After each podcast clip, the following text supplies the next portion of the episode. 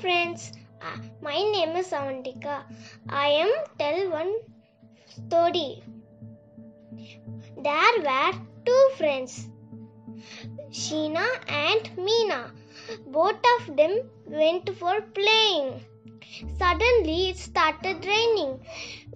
Sheena was so worried. Meena told, Don't worry, I have two umbrellas. I can give you one umbrella to you. Sheena was so happy. Both of them happily go home.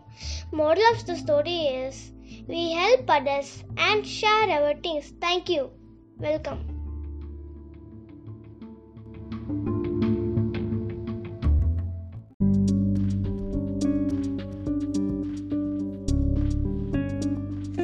Hi, I am V. Iniyashri from 8th standard B section and I am going to talk about Vivekananda. In 19th century India, the spread of Hinduism lay hidden under a debris of rituals. Rituals disowned by the Indian intellectuals and scorned by the ruling British. At such a time was born to Vishwant Datta and Bhuvaneshwari of Calcutta a son who they named Narendranath.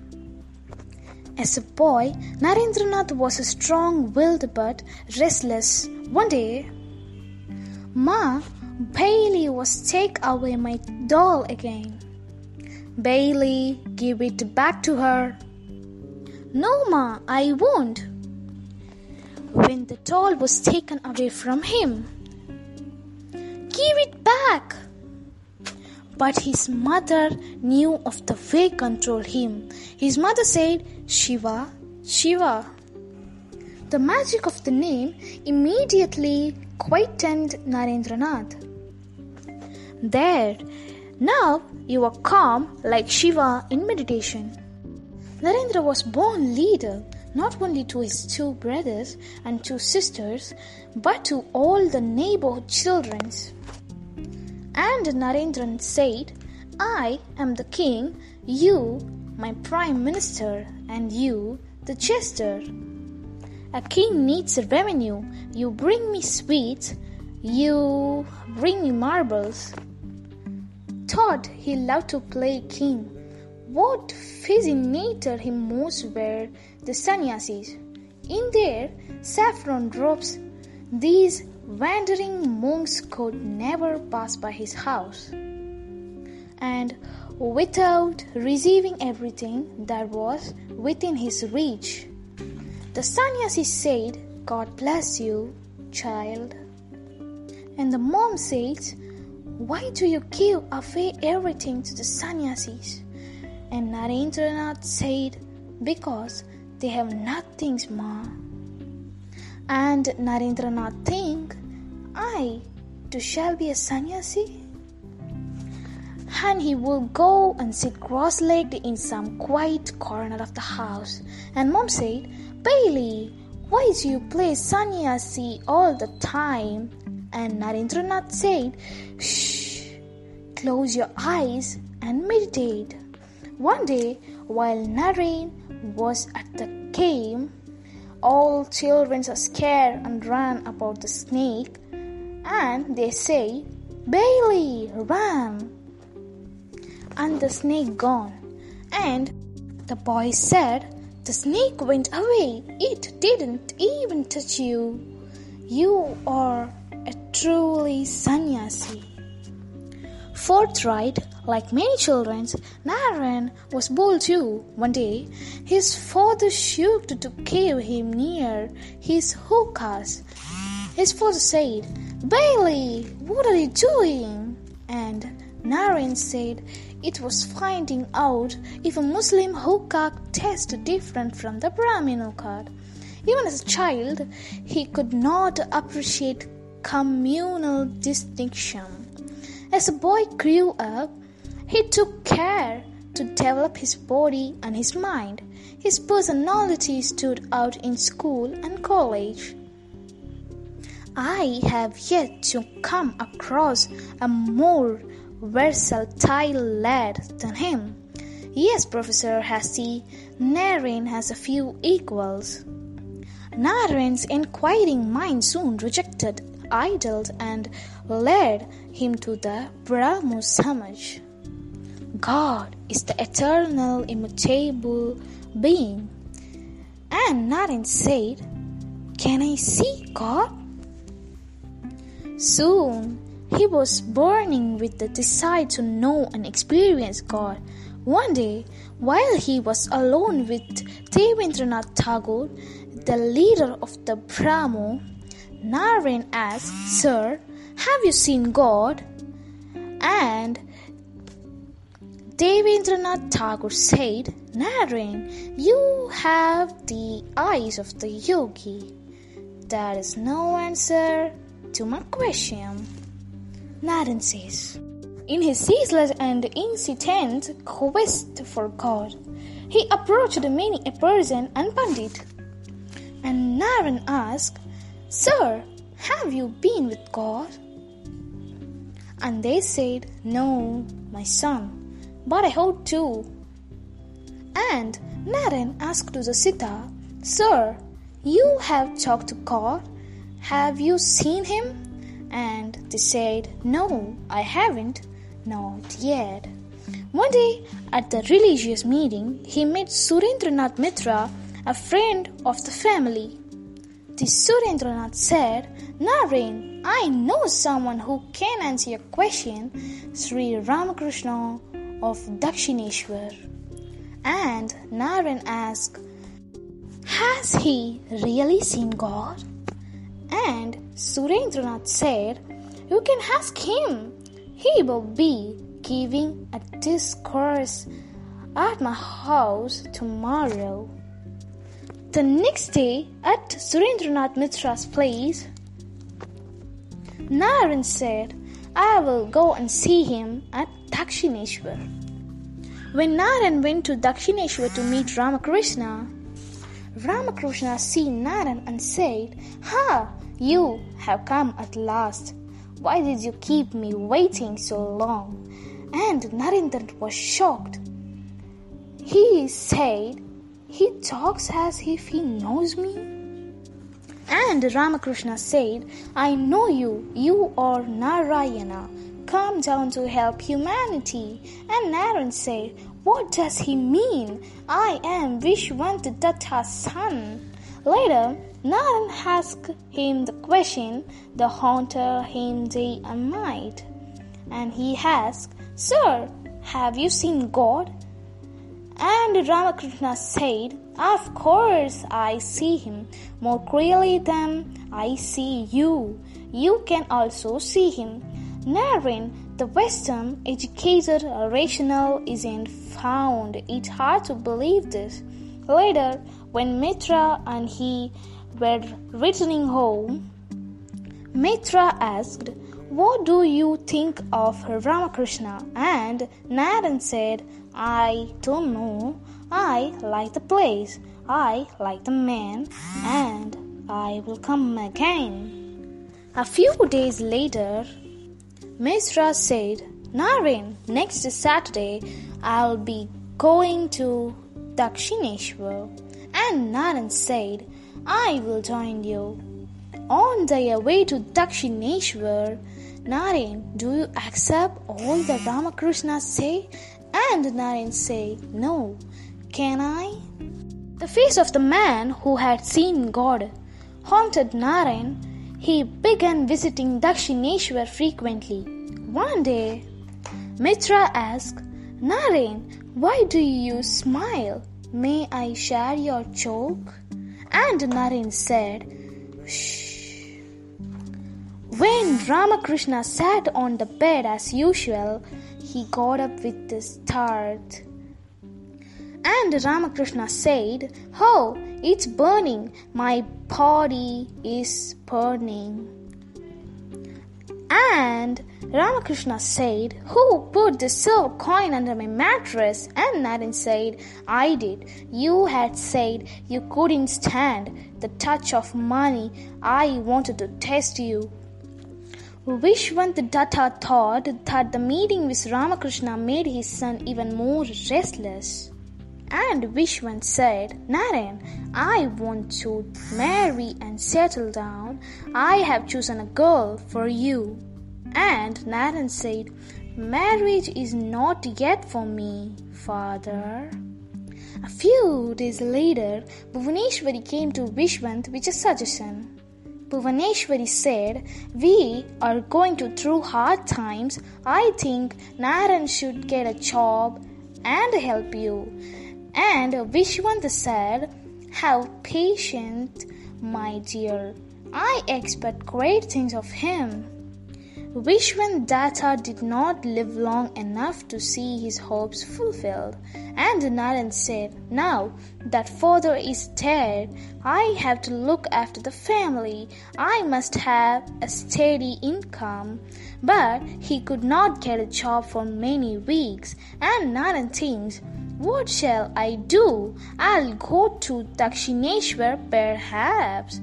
When he went to Dakshineshwar and Ramakrishna, Naren, why are you so pale? Are you ill? And Naren said, Tell me something. Does your mother Kali gives you energy? Think you ask for? And Ramakrishna said, Yes, everything is you want some things, just go up and ask her. And Naren said, I want money for my family. When Naren visited the temple, however, and Naren prayed, Mother, I seek true knowledge. When he came back to Ramakrishna, and Ramakrishna asked him, Did you see mother? How much money did you ask for? And Naren said, I could not ask him for money. Ramakrishna sent him again to the Kali's temple and Naren prays, Mother, may I ever be devoted to you. Again, Ramakrishna sent him back, and this time he asked for renunciation. Has he really seen God? And Surendranath said, You can ask him. He will be giving a discourse at my house tomorrow. The next day, at Surendranath Mitra's place, Naren said, I will go and see him at Dakshineshwar. When Naren went to Dakshineshwar to meet Ramakrishna, Ramakrishna seen Naren and said, Ha, you have come at last. Why did you keep me waiting so long? And Narendra was shocked. He said, He talks as if he knows me. And Ramakrishna said, I know you, you are Narayana, come down to help humanity. And Naren said, What does he mean? I am Vishwandatta's son. Later, Naren asked him the question the haunted him day and night. And he asked, Sir, have you seen God?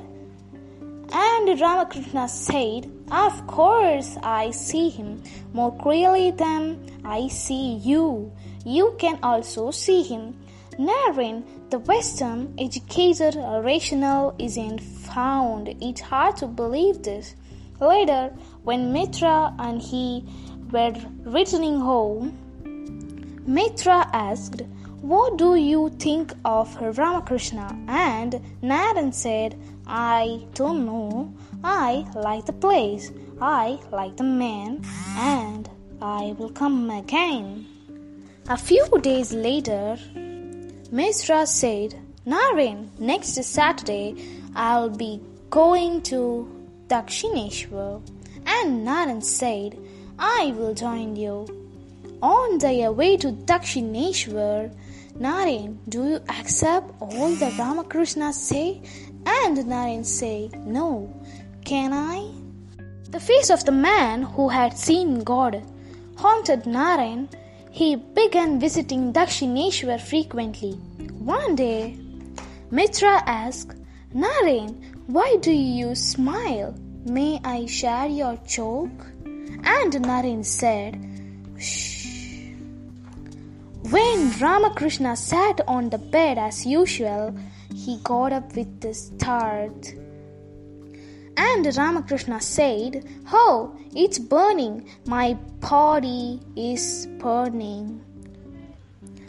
And Ramakrishna said, Who put the silver coin under my mattress? And Naren said, I did. You had said you couldn't stand the touch of money. I wanted to test you. Vishwandatta thought that the meeting with Ramakrishna made his son even more restless. And Vishwan said, Naren, I want to marry and settle down. I have chosen a girl for you. And Naren said, Marriage is not yet for me, father. A few days later, Bhuvaneshwari came to Vishwant with a suggestion. Bhuvaneshwari said, We are going to through hard times. I think Naren should get a job and help you. And Vishwanta said, Have patience, my dear. I expect great things of him. Vishwandatta did not live long enough to see his hopes fulfilled, and Naren said, Now that father is dead, I have to look after the family. I must have a steady income. But he could not get a job for many weeks, and Naren thinks, what shall I do? I'll go to Dakshineshwar perhaps. When he went to Dakshineshwar and Ramakrishna, Naren, why are you so pale? Are you ill? And Naren said, Tell me something Does your mother Kali gives you energy. Think you ask for. And Ramakrishna said, Yes, everything is you want some things, just go up and ask her. And Naren said, I want money for my family. When Naren visited the temple, however, and Naren prayed, Mother, I seek true knowledge. When he came back to Ramakrishna, and Ramakrishna asked him, Did you see Mother? How much money did you ask for? And Naren said, I could not ask him for money. Ramakrishna sent him again to the Kali's temple and Naren prays, Mother, may I ever be devoted to you. Again, Ramakrishna sent him back, and this time he asked for renunciation. Later, I do not want money, you know what I want. And Ramakrishna said, Yes, I know. Look into my face. The whole world seems to explode into light. There was nothing but light illuminating his constitutions to the very depth. And the Muslim man said, Naren seemed to be in daze today. And Ramakrishna said, Yes, I showed him the whole of creation. Soon afterwards, Naren got a temporary job as the headmaster of the small school. One day, I must go to him. I cannot resist the pull, Naren thinks. After his first spiritual experience, Naren was changed man. At Dakshineshwar,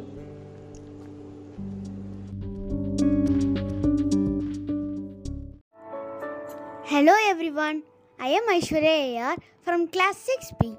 Today I am gonna tell a story The Hermit and the Bear. There was an old hermit who lived in the forest. One day a bear came to him and said, Hermit, please pull the throne out of my paw.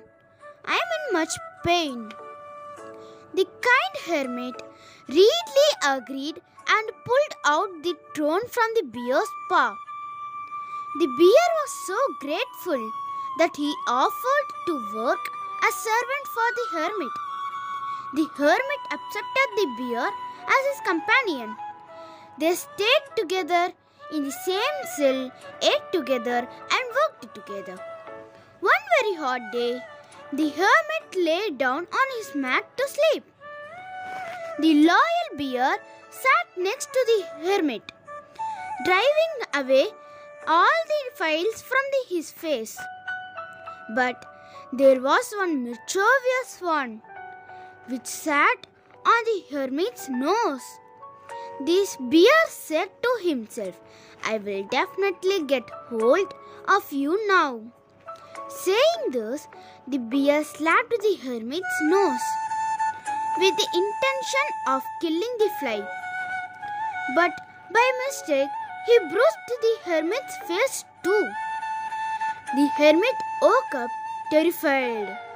Then he drove the bear away in anger. Moral of the story A foolish friend can cause more harm than an enemy. Thank you. Hello everyone, my name is Ashita from class 7B. So today we are going to read about two H's on from the learned Pandit. So let's start reading. One evening after a long day at the market, a fish wife finally sold her last fish. On her way home, she stopped at her friend's house and knocked. Her friend, who was a flower girl, answered the door. Why? It's you? Come in, my friend. You must have dinner with me and spend the night here. We can have a long chat. All right, my friend.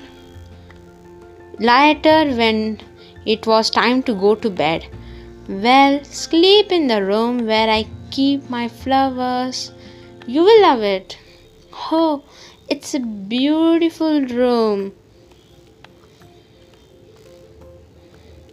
Later, why are you so restless? What's the matter? I just can't sleep. I think it's the smell of these flowers. I can't bear it. I know what. May I have my fish basket? Certainly, bring it. I will bring it in for you. The friend went out and returned with the basket. The fishwife took it and sprinkled it with water. Ha! What a starch! Ha! This is much better now. I shall sleep like a log. And right enough, within a few minutes, she was fast asleep and snoring. Surprising! She prefers the starch of fish to this fragrance of flowers. Well, I, where I suppose one feels most at home with what one is used to. Thanks for listening.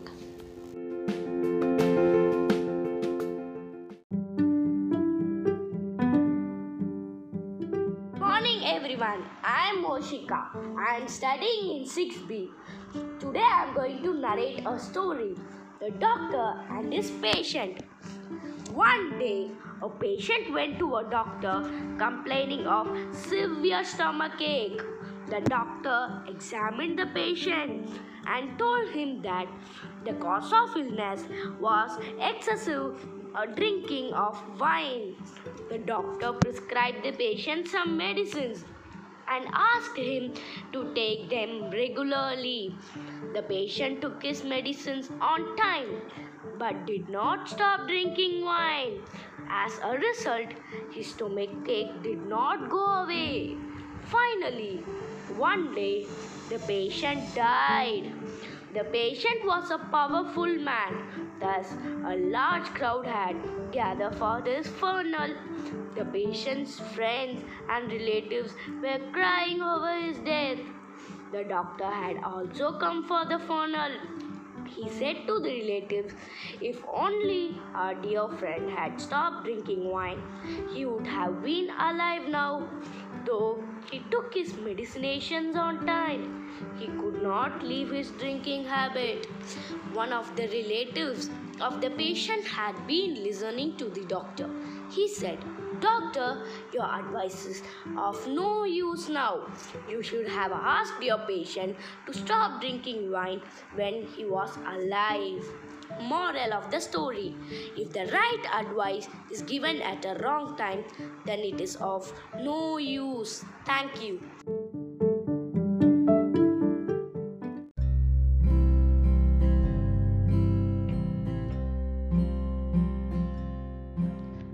Hello sir, I am Vishal Karna Shankar of Savani.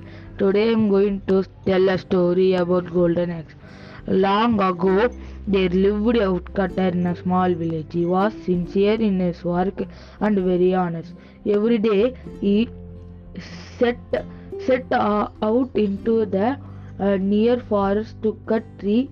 Uh, he brought the woods back into the village and sold them out to a uh, to earn his money. He earned just about enough to make a living, but he was satisfied, satisfied with this uh, simple living. One day, while cutting a tree near a river, his axe slipped out uh, of his hand and fell into the river. The river was so deep he could not even uh, think to retry its own. He, he only had one axe which was gone into the river. He became very worried, thinking how we will be able to earn his living now. He was very sad and prayed. He prayed uh, sincerely. A God, uh, godless, appeared, appeared in his front of him and asked, "What is the problem?" The woodcutter uh, explained the uh, problem and Uh, requested the godless to get this axe to get his axe back.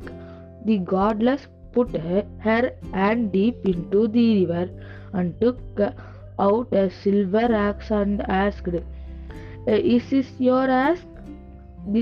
This is your axe?" The woodcutter looked and at the axe and said no. So Godless put her hand back deep into the water again and shone a golden axe and asked, This is your axe? The woodcutter looked at the axe and said no.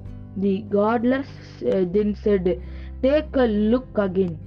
This is a very a golden axe. This is a golden axe. Uh, are are you sure this is not yours? The woodcutter said, No, it is uh, not mine. I cannot cut the trees with a golden axe. It's not useful for me.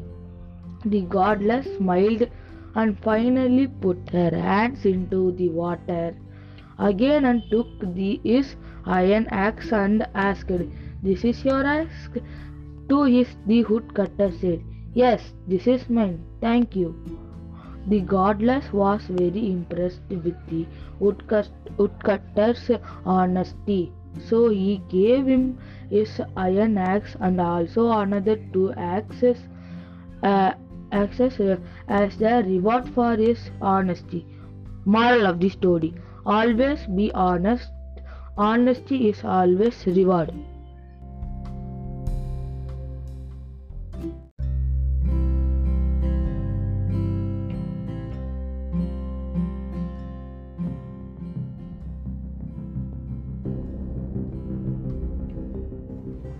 So I'm Summer from class 7B and I'm studying in uh, Kendriya Vidyalaya Kilnagar. So today I'm going to read a hidden meaning. There was once a farmer. He was hard working but not too bright and everyone called him Puttu Ram. He was a contented soul and had no ambitions. His wife, however, was exactly the opposite. Our, our husband's son in law has bought two buffaloes. Everyone is buying buffaloes or land except us. You must make money somehow. Did you hear me? Yes, yes. No, please let me eat in the peace. Sometimes I feel like breaking a pot or a stick skull. Matters came to head when, when one day the neighbor expa- accidentally burst into the house. You won't believe it. What? My husband has been honored by the king. What? Are you all right? Yes, yes. I don't don't worry about me. It's the heat. Oh, what marvelous news! sir. For what did the king honor him? For his poetry. Poetry? Yes, he recited one of his poems to the king. The king was so pleased with it that he presented my husband with two gold coins. Two gold coins. How marvelous, isn't it? If you excuse me, I must rush home from now on. I won't have a moment's rest. Everyone will want to meet my husband. And from now on, she'll become even more insufferable. It's all because of that dim-witted husband of mine. If only he would do something spectacular. There he comes. Have you heard the news? What news? Our good neighbors has been honored by the king. The king? King gave him two gold coins for a poem he had written. Imagine two gold coins. What vegetable you have cooked today? Tack!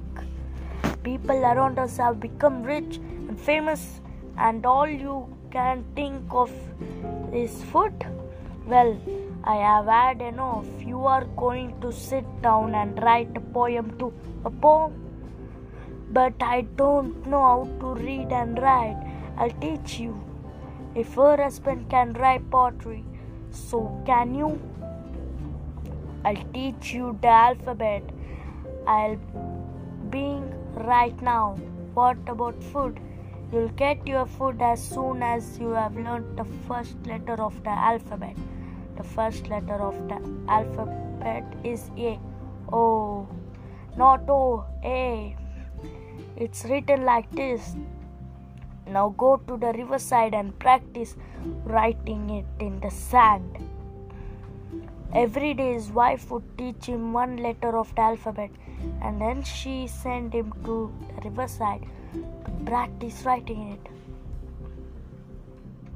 But poor Putturam had a bad memory. Now what did she say the third letter was? Be, uh, what are you doing, my good man?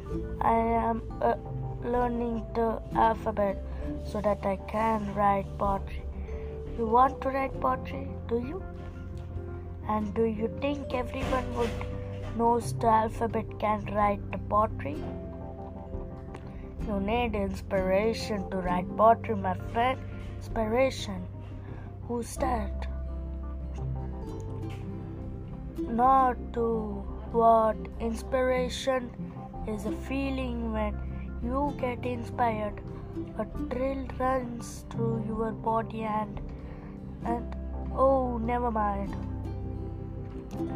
I hope my wife doesn't know about inspiration or she'll make me study that too. When he returned home, he had to recite all the letters his wife had taught him. Oh, f- then you don't get. Uh, I've forgotten the third letter. Then you don't get any food. Slam! Life become miserable for Putturam. Why doesn't she leave me alone? I was happy just being farmer. I can't go on like this. I'll end my life in the river. The river was icy cold and Putturam began to shiver.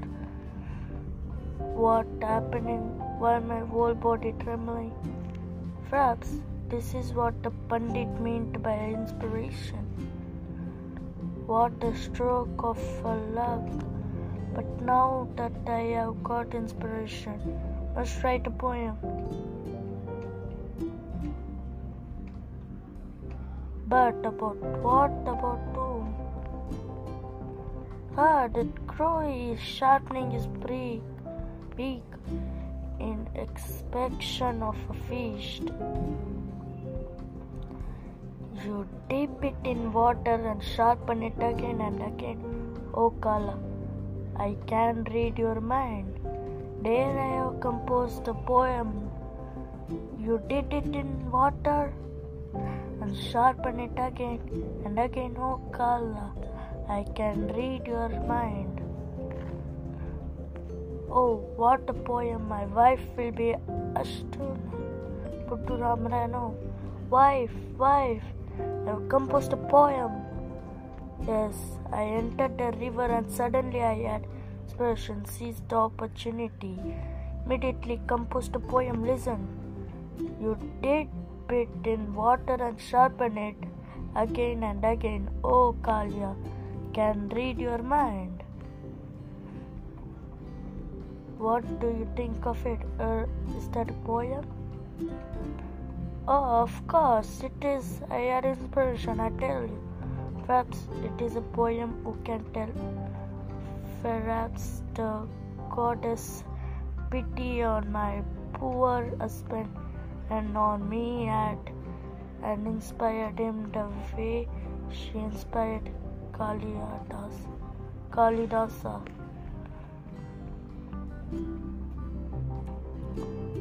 Well, now that you have poem, poem, you better go to the place and recite it before the king.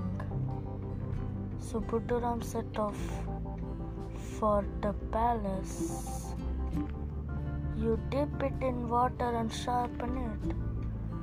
When he got there, I come to recite a poem.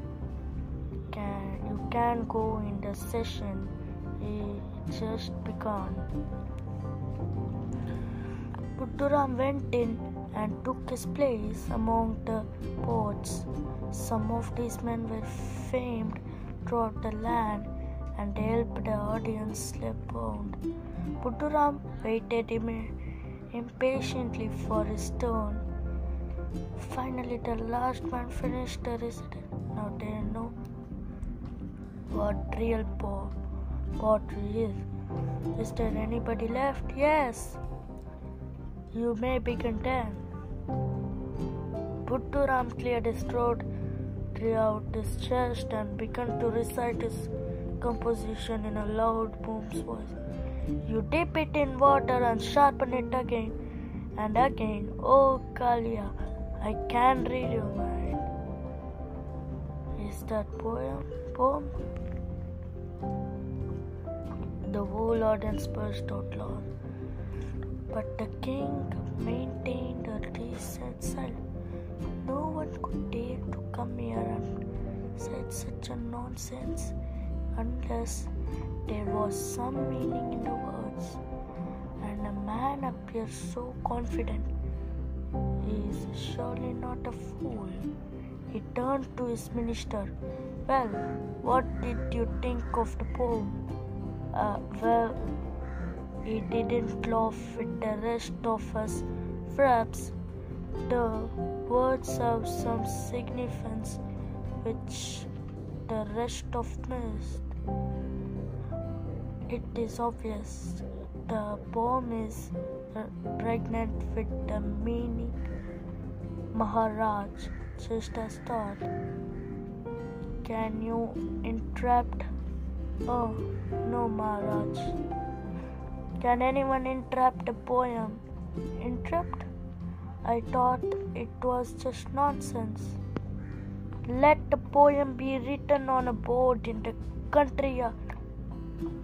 If anyone can interrupt the poem, he shall be rewarded with the gold coins. Ten gold coins. What about me, Maharaj? You too will get your reward, but in due course. Putturam composition as was written on large board and the board was set up in the courtyard. Many poets and scholars puzzled over the rhyme, but no one could see any special meaning in the word. Days passed, and one morning, as the king was being prepared for a shave by his barber, what's what's the matter, Kalia? You seem rather nervous. I, I'm right. I'm all right. All right. The barber picked up his razor. dipped it into of, of water. Went to sharpen it. You did it in water and sharpen it again and again. Oh, Kalia, I can read your mind. What? Forgive me, Maharaj.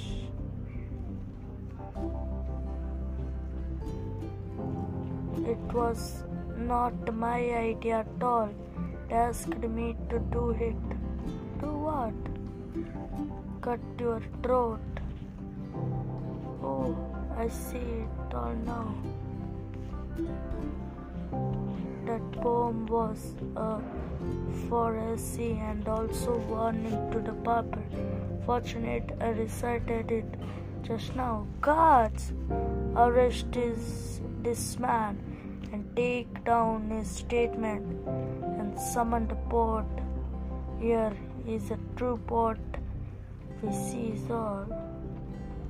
So it was that Putturam became a great hero. The king rewarded him handsomely.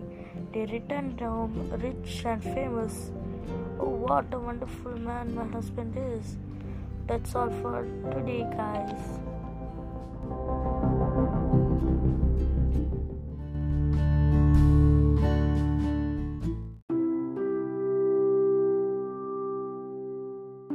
My name is Ashita from class 7 So today we're going to read about the traveler and the wish tree from the learned Pandit. So let's start reading. On an odd summer day, a traveler spotted under a shady tree. Phew, the heat is unbelievable. I will rest here for a while. Little did he realize that the tree was a special one. Ah, this is good, but how much better it would be if I had a soft bed on bed to sleep on and Lou. A, a bed appearing out of nowhere? I can't believe it. This is perfect. The sheets are white and soft as snow snaps down. Now all I need is a maiden to keep me company in this lonely place. And lo, today is truly my lucky day. Soon, I couldn't have had a love like companion, but my stomach is growing. I am hungry if only I have some good food to eat. Why? It's a feast fit for a king. The traveler ate and drank till he was content and lay down again. This is the peak of happiness. What if all the should all this should disappear and the tiger should suddenly attacked me? He ha, he he ha. The traveler climbed up the tree.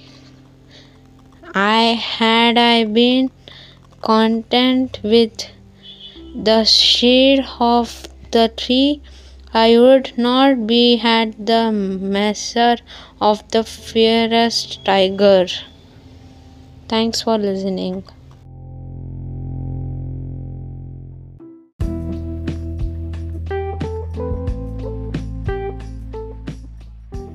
This is Dikshit from class 7B. I am from Kendra KV Gilnagar. Today I am going to read a story of Manduka. Manduka, the lucky astrologer. One day, a poor Brahmana was passing by the house of a merchant. Hey, there is a wedding going on there. No one ever even bothered to tell me about it. Who tells me anything? Even when I was a child, everybody ignored me. Except father, of course, who never failed to tell me one thing every so often. Are you you are as a dull as a manduka in a well? That's what I have become a manduka, and am I tired of it? I wish I could do something, anything which which would make everyone sit up and take notice of me. Hey, I have got an idea about it. The Brahmana ran back to the place where the wedding was going on and quietly led away the horse which has which the bridegroom has come. The next morning, Master, the bridegroom's horse has disappeared. Disappeared? How could it disappear? Go and look for it. We have already have master. It has vanished without a trace. Oh, this is terrible. What I am going to do now? Master, there is a woman outside who says we should seek the help of her husband. She says he is an as- astrologer. Go fetch him at once. Sometime later, the astrologer is here, master. Come in, come in, sir. How well my plan is working. Already I am being treated as an honored guest. Your servants tell me have lost a horse. That's right. I shall reward you handsomely if you can help him help us find him. Give me a few moments. I shall say exactly where he is. I have studied these charts and and ah you will find the horse near the stream, but make haste, he is in danger of being stolen. Rush into the stream! I can't believe it, so the astrologer was right. The merchant was overjoyed to see the horse again. You have helped me to save my face. I never thank you enough. No, it was nothing. All the day, in a day's work. What a great astrologer he is. The merchant servants began to talk about what the Brahmana had done. And he told us the exact spot which we could find the horse. You don't say. I had always thought he was a halfway. You should never go by appearances. Soon the people everywhere begin to show him respect. Everyone, every bows to me now. At last the Manduka he has jumped into the well. He talks to himself. All great men have some peculiarity or other. The Brahmanas spend sleep far and wide. Then one day, a Pandit Bojraj? Yes. Your presence is required at the palace. Please come with me. Later at the palace, the queen's necklace has been lost or stolen. I had heard that once you once told told a merchant where he could find his lost horse. I am sure you can tell us where the necklace is. Eh, now what am I to do? Well, I need time. You can take as long as you want.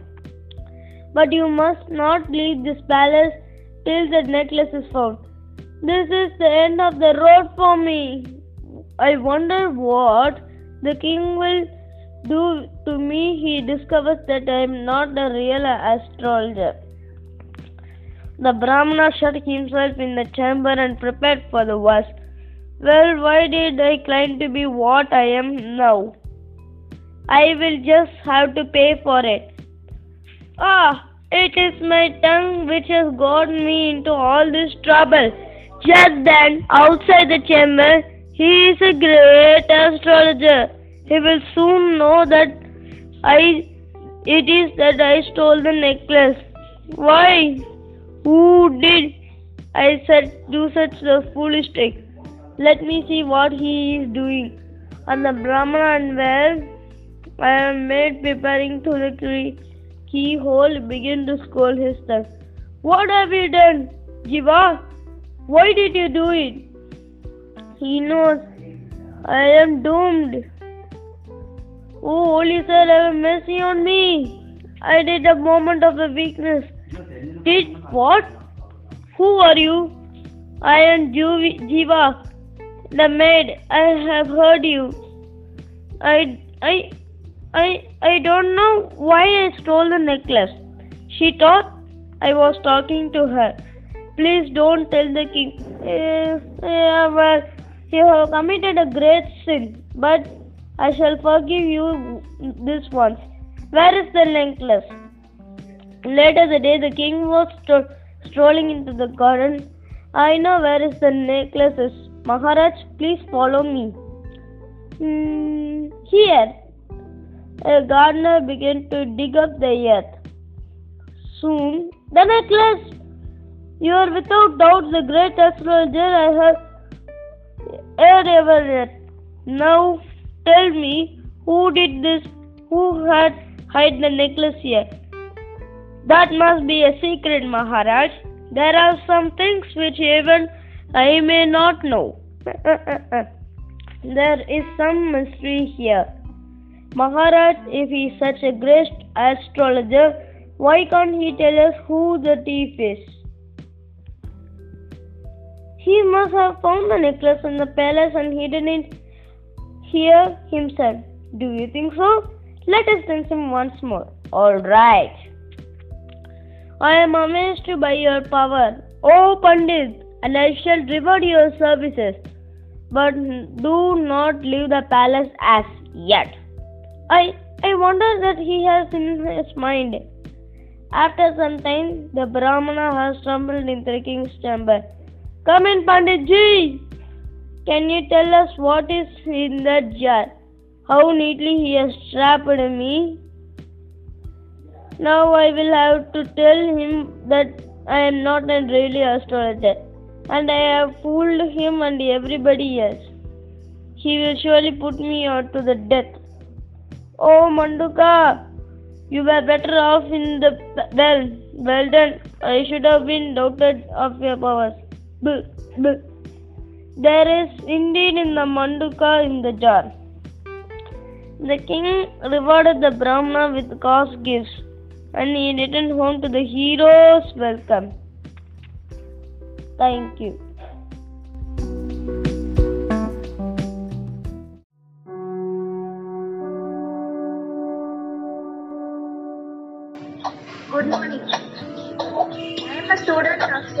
Vidyalaya Gilnagar. My name is K.R. Shakti Senita. I am from I am from class 8. I am going to tell a story about Kalidasa. Kalidasa, one of the greatest poets the world has ever known, was denied the classical Sanskrit education usually given to Brahmin boys. He lost his parents when he was barely five years old and was brought up by a kind-hearted but unlettered cowherd. Kalidasa helped his foster father by looking after his cattle. Cattle fed on a diet of milk, curds and butter. Kalidasa grew into a well-built, handsome youth, but he was an uneducated rustic. When he was not busy tending his cows, he was to be found at the village temple dedicated to Kali. This earned him the name Kalidasa. Now it so happened that the king of Varanasi had a beautiful and talented daughter. I am worried about Vasanti. Where can we find a man who is her equal in accomplishment? There's Varuchi of course. He is suitable, I think. Varuchi true, he is a greatest scholar, but Vasanti is hard to please and I wonder. We can't least suggest it to her. Let's see how she feels about it. Vasanti was very proud of her knowledge. Do you know of anyone who can defeat me in a debate on the scriptures? Find me such a man, for only he can hope to win me. When Varunchi Varuchi accepted the challenge, Vasanti was worried, for she did not like him and certainly was not interested in marrying him. He is very learned and he may defeat me. I can't let that happen. I'll play a trick on him. On the appointed day, this shall be a mute debate. I will ask questions only through gestures and you must answer them. Then Vasanti raised one of her fingers. Agreed. What in the name of God does that mean? Varunchi accepted defeat. much to Vasanti's glee. I can't answer your question. Sa- salutations, oh scholar, and goodbye. Varunchi felt cheated and humiliated. What an insult, but how can I take revenge on the king's daughter? Suddenly he saw a strange sight. Hey, young man, stop or you will fall down. Mind your own business. It was the brash Kalidasa who was cutting the very branch on which he was seated. This man is a idiot. It is pointless to argue with him. Varunchi went on his way. He had gone but a short distance when the inevitable happened. Sir or sir, please wait. I want to ask you a question. Kalidasa finally overtook Varunchi. You said I would fall down. How did you predict, predict that? But I did not know. You must be a great astrologer. That was no prediction. Anyone would have known it was bound to happen. I am not an astrologer. Yes, yes, you are. You predict you predicted my fall from the tree. Look, I am not an astrologer. Please, sir, have pity on me. I want to know what the future holds for me. The future, maybe you'll marry a princess. A princess? Of, of course, I am thinking of Princess Vasanti. I could use this bore to pay her back with a trick of my own. Did you say a princess? But there are no princesses here. Just do as I say and the prediction will come true. Varunchi took Kalidasa to his house and made him change into the attire of a scholar. Ha, now you look like a pandit. You will be a great success at the place palace. Here, hold this basket of flowers. Varunchi and Kalidasa made their way to the palace. Now, don't forget when you see that king shower flowers on him while uttering the blessing. Om Swasti. I'll do exactly as you say at the pla- at the palace. There's the king. Right first, I must shower flowers on the king. Then I must say, say, say, what a swar- you Shatra ho. I have got it. What's that? You called me a camel? With great presence of mind, Varunchi saved the situation. No, Maharaj, he has coined a special blessing for you. Then Varunchi composed the Bendekri verse and recited it. Thus, the first words of each line begin with U S H T R A. So, by combining these, he he has coined a word of blessing. I am honored to meet such a great scholar. Maharaj, may I present to you Pandit Kalidasa? He has come here to accept Princess Vasanti's challenge. I am glad to meet someone brave enough to do that. He is prepared to debate with the princess, but on one condition. He too, like her, will not speak. That's fair enough. A date shall be set for a debate on the scriptures. On the appointed day, be careful, Kalidasa. You almost ruined everything by calling the king a camel. I am sorry. Now, do what you like with your hands, but don't open your mouth, or you will lose your chance of marrying the princess. The mute debate began. Vasanti raised one finger just as she had done earlier with Varunchi. What a handsome man! But will he guess that my sign means God is the only true and eternal being? But poor Kalidasa understood something quite different. Oh, so you want to poke out one of my eyes? Well, I will poke out both of yours. He understands me. His answer is correct. What he says is that besides God, the ind- individual self of also a true and eternal being. That makes it two and not one. As the second question, Vasanti held up the five fingers of her hand. The body is composed of five elements fire, air, ether, weather, and earth. So now you want to slap me? Well, if you slap me, I will box you. Ha, the perfect answer. Though the physical elements are five, they become one in the human body. Princess Vasanti acknowledged defeat. She was married to Kalidasa. The fool succeed where I for all my learning failed. The princess like and foolish maiden has fallen for his good looks. After that ceremony, Kalidasa took the princess to his hut. Truly, my husband lives a Australia, but I don't mind. His learning will make him a lively companion. Just then a camel's cry was heard. Vasanti remembered that Kalidasa had called her father a camel. What animal is that? Oh, Utra. Utra, you mean Ushtra? Yes, yes, Ush Ushtra. Who are you? Why are you fumbling so much over a simple Sanskrit word? Sanskrit? I have never studied Sanskrit. Vasanti was shocked. Aren't you a sh- scholar? No, I am only a cowherd. A cowherd? Please don't be angry. I will work hard to please you. I will bring fresh milk for you every morning.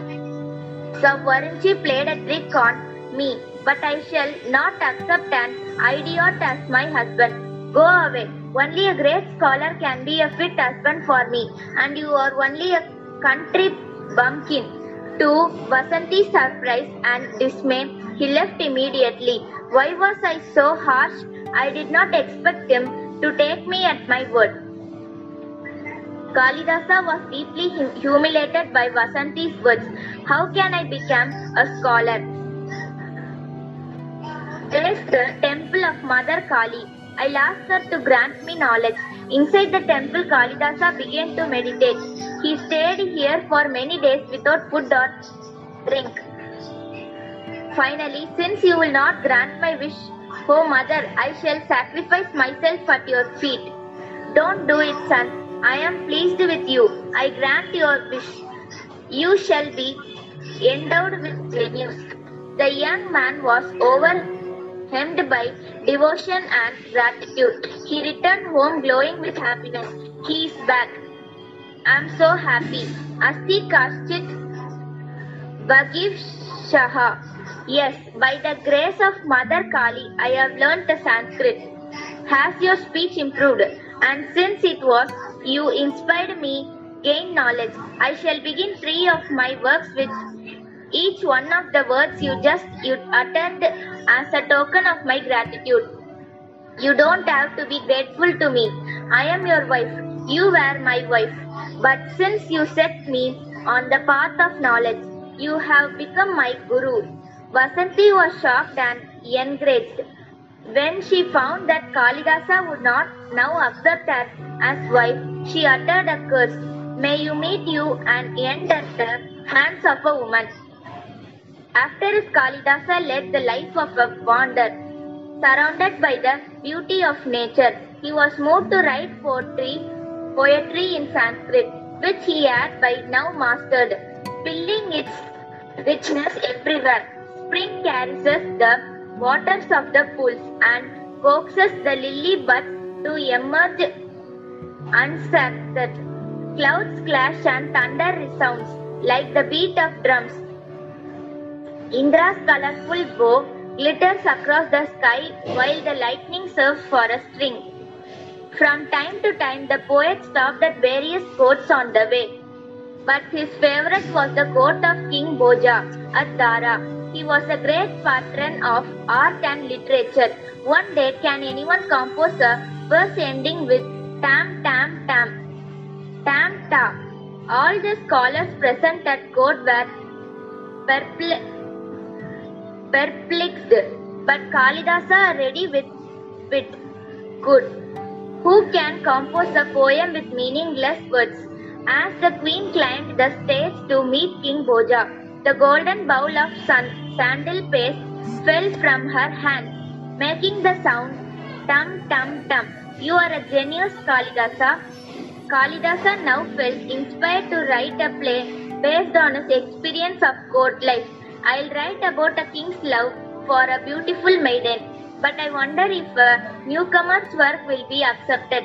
Kalidasa's first play was called Malavika Agnimitra. The prologue expressed his desire to be accepted as a playwright. The wise man forms his own opinion after he studies the work. Only the fool accepts the opinion of others. The play was very well received. His next play, Shakuntala, was even more successful. The story of loving wife desert, deserted by the right, righteous king moved the audience to tears. A husband has power for good or ill over a woman's life. Gautami, let's go. I have been decided by the king. Do you also forsake me? Kalidasa also wrote the poems Kumara Sambhava, Meghaduta, Raghu Vamsa and Ritu Samhara, which greatly added to his fame. Ho Shakuntala. Though King Bhoja valued Kalidasa's friendships, they had a misunder, misunder, misunderstanding over a small issue.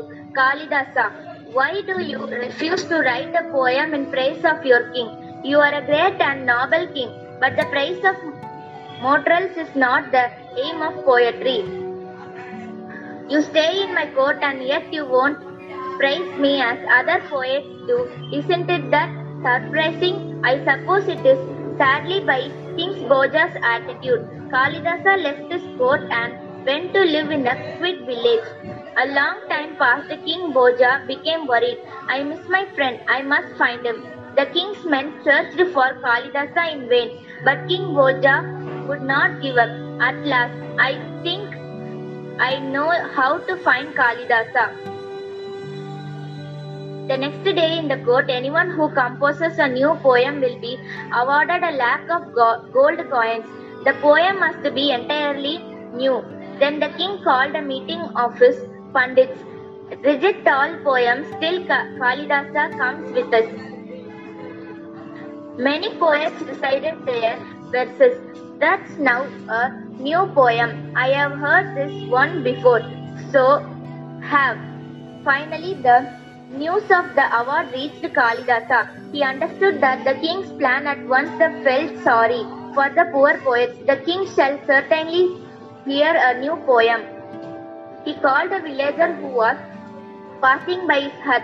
Take this poem to King Bhoja and tell him you wrote it. He will pay you well for it. But I am neither a poet nor a scholar. You want the money, don't you? Then do as I say. No harm will come to you. The villager went to the palace and read out the poem. 91 crores of gold coins. Did your father once borrow from me? Isn't it? It time now, oh, King Bhoja, to return the money. Surely the pandits were shocked into silence. Surely you have heard my poem before. If we say yes, the king will have to pay him 91 crores of gold coins.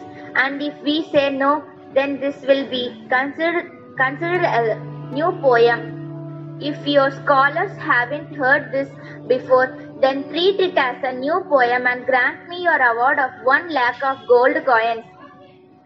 King Bhoja was pleased with the clever villager. Your poem is a new one. The award is yours. May you live long, King Bhoja. But tell me, did you write the verse yourself? Er, er, yes, Maharaj. You many, you may keep the money, but tell me the truth. If you lie, you will be punished. I did not write it. A scholar in my village wrote it. That could only be Kalidasa. Where is your village? I want to meet this scholar. They reached the village. That's where he lives. Kalidasa. I knew only you could have thought of sending the villager with that poem. Forgive my unbecoming demand and came back to my court. O king of poets, if you wish it, noble king. But they continued to have differences. Whenever they quarreled, Kalidasa would go away and would return only after much coaxing. One day, however, he refused to return. Maharaj, Kalidasa is in a village 50 miles away.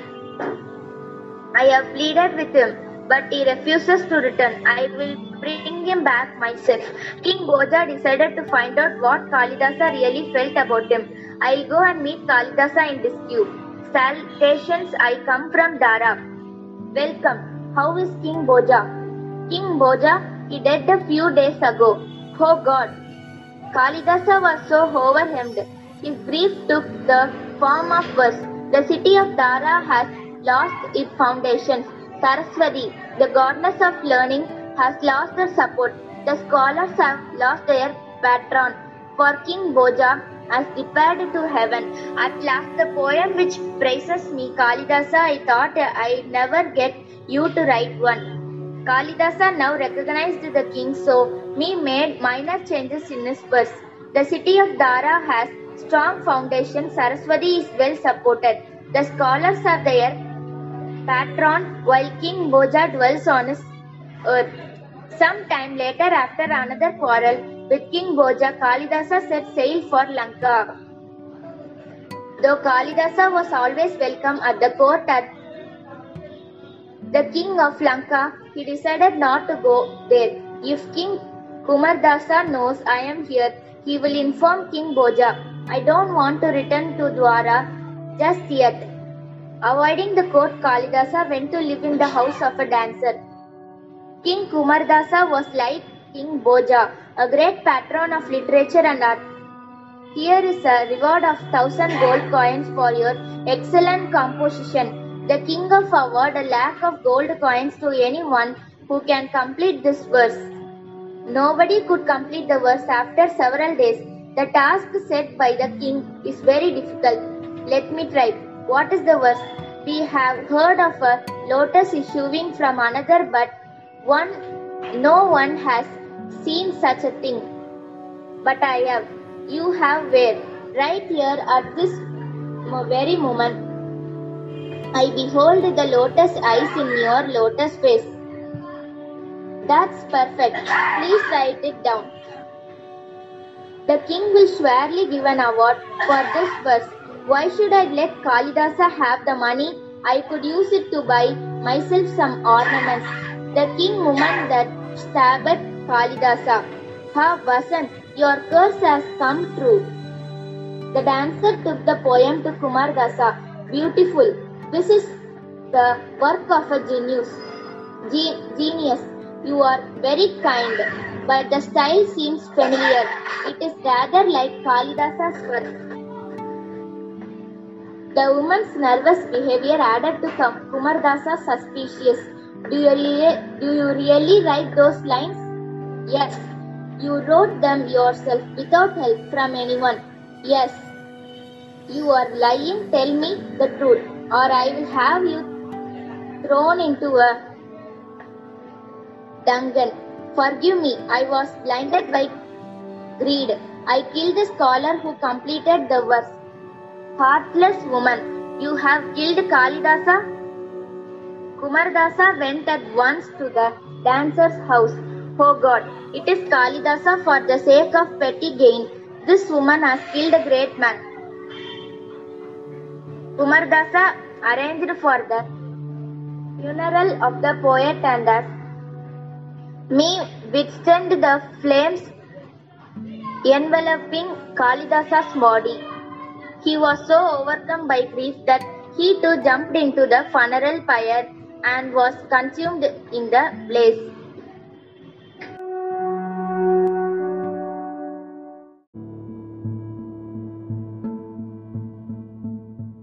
Everyone. My name is anusha. I am from 6a kv gilnagar.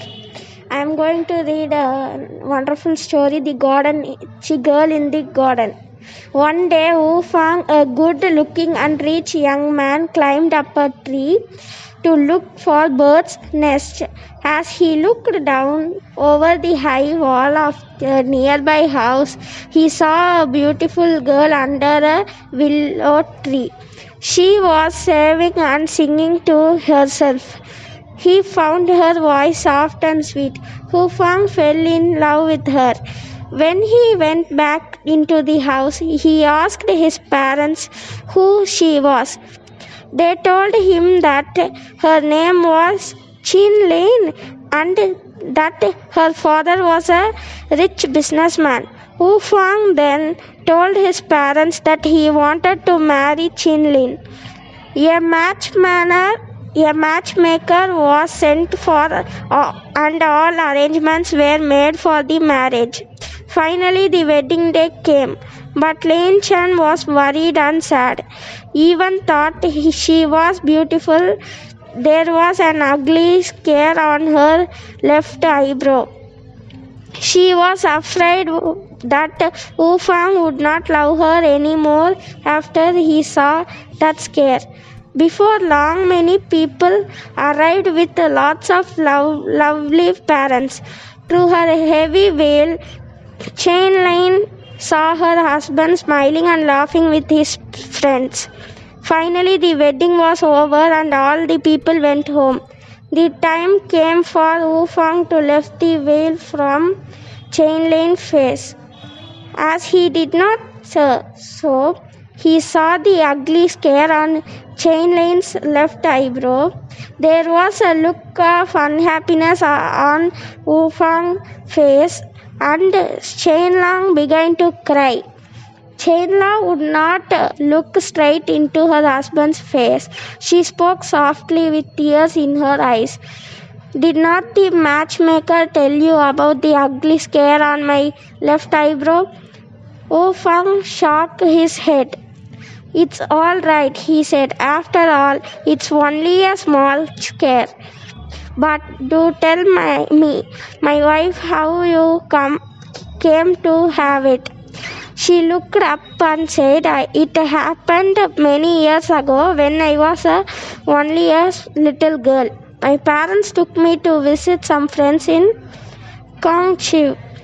While they were ta- talking, I went into the garden to play. A little boy from across the road threw a big stone over the wall and it hit me uh, just above the left eye.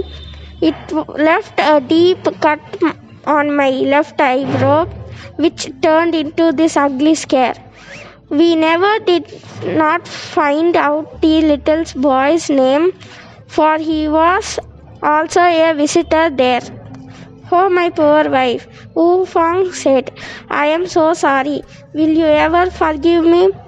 Chain Lane was surprised, but before she could speak, Wu Fang had given her the answer. It was I I who threw the stone that hit you.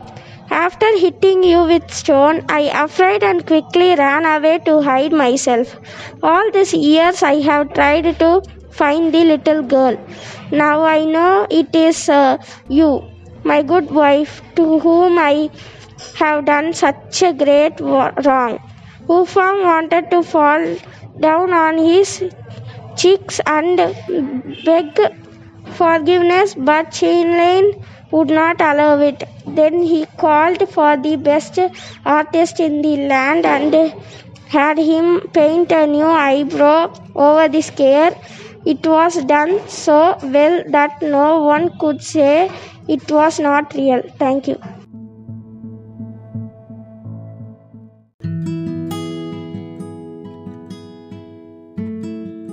Hello everyone, my name is Hannah Steffi. I'm studying in class 6A KV Gilnagar. Today I'm going to tell a wonderful story, The Nightingale. Long ago, there was a great emperor of China. He had a wonderful place and a lovely garden. His garden was so big, then even the garden did not know where it ended. A small nightingale lived in a tree in the garden. A nightingale, as you know, in, is a very plain looking bird, but it has a beautiful voice that delights people who hear it sing. People came from all over the world to see the emperor's place and his garden. When they heard the nightingale singing, all they said, "Oh, that's the best we have ever heard." The emperor thought, What's this? The nightingale? I have never heard of him.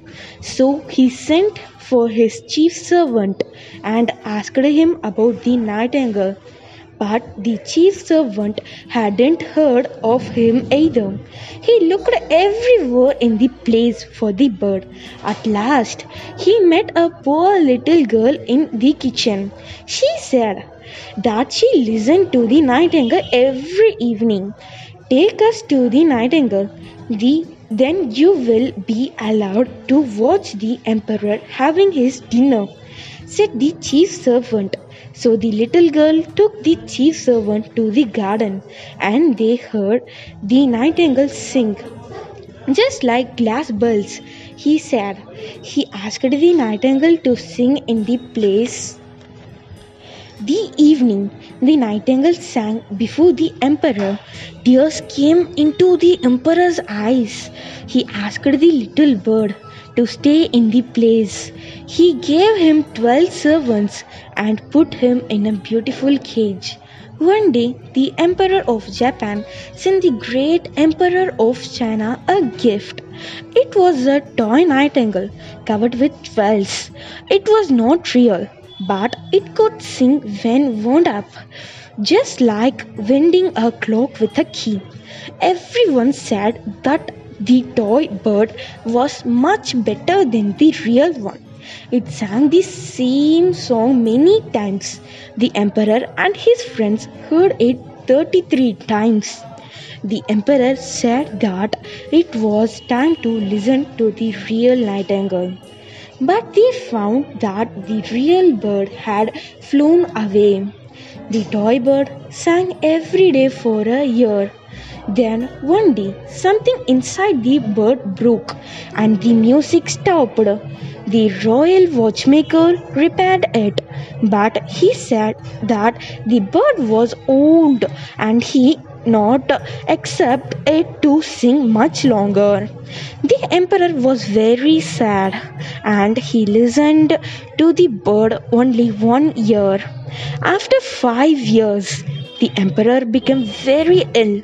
He begged the toy bird to sing, but it remained silent. The emperor thought that he was going to die. He was afraid. At once, a beautiful song came from the window. The real nightingale was there. Thank you, thank you, said the emperor, who recognized his old friend. You beautiful little bird, now I know who you are. And soon he began to recover from his illness. You must never leave me again, he said. You shall sing only when you want to. I can't live in the place, said the nightingale. Let me come whenever I like.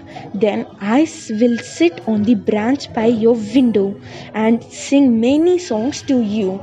Thank you.